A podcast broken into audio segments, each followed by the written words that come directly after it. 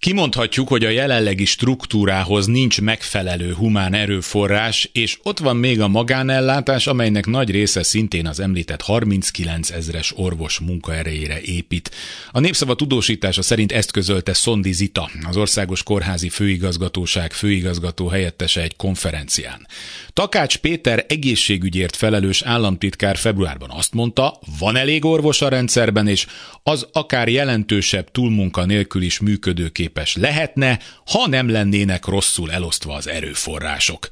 Lefordítva magyarra, napról napra túlérésre játszik a rendszer. Akinek van pénze arra, hogy a fizetősbe kövesse az orvost, az egy fokkal jobb helyzetben van, de ahogy arra a főigazgató helyettes nagyon helyesen rámutatott, ez egy zárt rendszer, egy ponton túl nincs menekvés, Jobban érzi magát a beteg, ha szép tapétával borított előtérben mosolygós recepciós fogadja, de ezzel csak csinos függönyt húzunk a probléma elé, mert a jól felszerelt szobában ráváró orvos éppen a megyei kórházból hiányzik. Ha pedig a mentő szed össze, akkor úgyis egy központi sürgősségén fogunk kikötni, ahol a folyosón torlódnak a hordágyak már ha küldenek mentőt.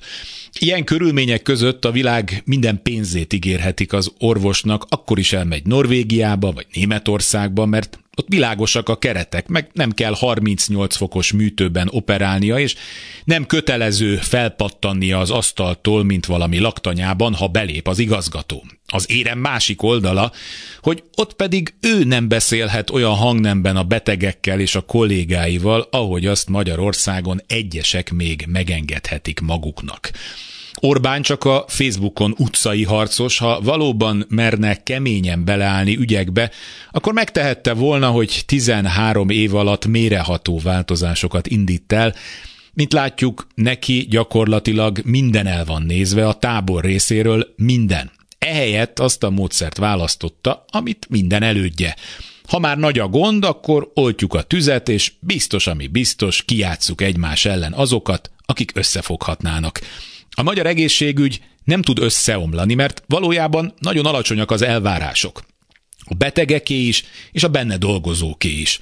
Minél rosszabb, annál magasabbra emelkedik az inger küszöb. Ha folyamatosan ásunk, akkor soha nem érhetjük el a gödör alját.